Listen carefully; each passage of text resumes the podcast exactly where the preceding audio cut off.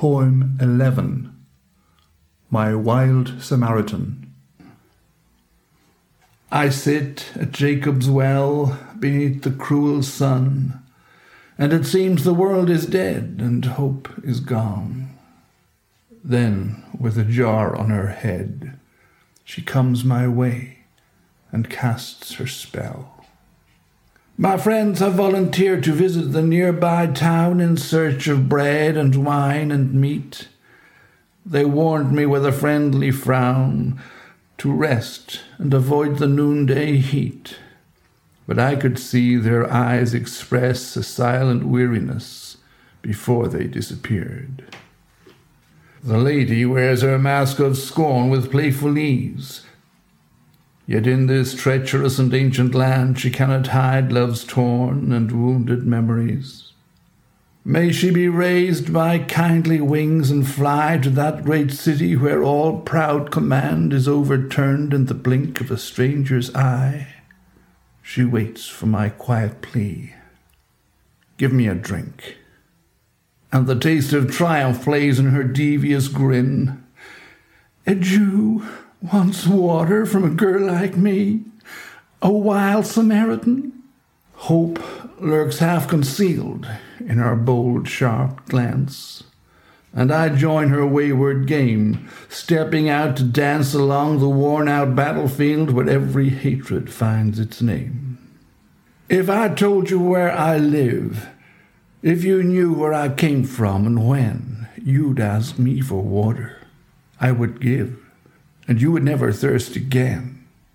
I am in her eyes just another boastful clown. Her voice is no hint of surprise. When Jacob and his sons with their cattle and sheep drew water from this land, that well was dark and deep. But I see no bucket in your hand. How will you reach down? You stand with feet apart, alone and proud, as you call those Timnite youths to guess the secret of your wedding song, but I can only pine and bless and cry out loud. This love of mine I gladly give, wild and sweet and strong. From deep within it comes to pour like never ending streams among the dreams of all who live. Come and drink and thirst no more. Those Timnite youths, on learning of your secret ways, parade their victory. But when, but when I speak my simple truths, the lady answers with a gaze of disbelief and mockery.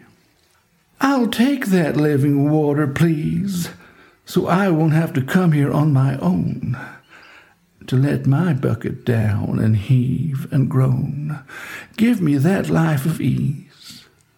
I tell her with a friendly smile to get that husband of hers and bring him here, knowing she's had five. For a while she loved each one, but now she lives in fear of promises with her most recent man. I make my story known of how it all began with wild and kindly playfulness. I watch her standing silent and alone, and in her eyes a pleading gentleness. But my friends have returned, they firmly place their views on full display, tight lipped and concerned and staring at her wild Samaritan feet. She smiles and lowers her jar to the ground, knowing we will meet again quite soon, then turns around and calmly walks away. Curious and grave, with a tantalizing question taking hold, they circle me like silent monuments did Rabbi misbehave? Nothing is said, no airing of views, as they impatiently prepare the meal, the best ingredients spiced with stories loudly told of skilful bargaining and angry news of malice and deceit, and how the local women stare like whores on parade. The work is done and proudly displayed. Rabbi, you must eat but I calmly wait beside the earthen jar. I have food that none of you can see. The one who sends me tells me to reach far into the open wounds of hate. Here the warfare ends. Here the harvest has begun. I can see her in the distance, eagerly and proudly beckoning. She is calling us to an unlikely gathering, my wild Samaritan.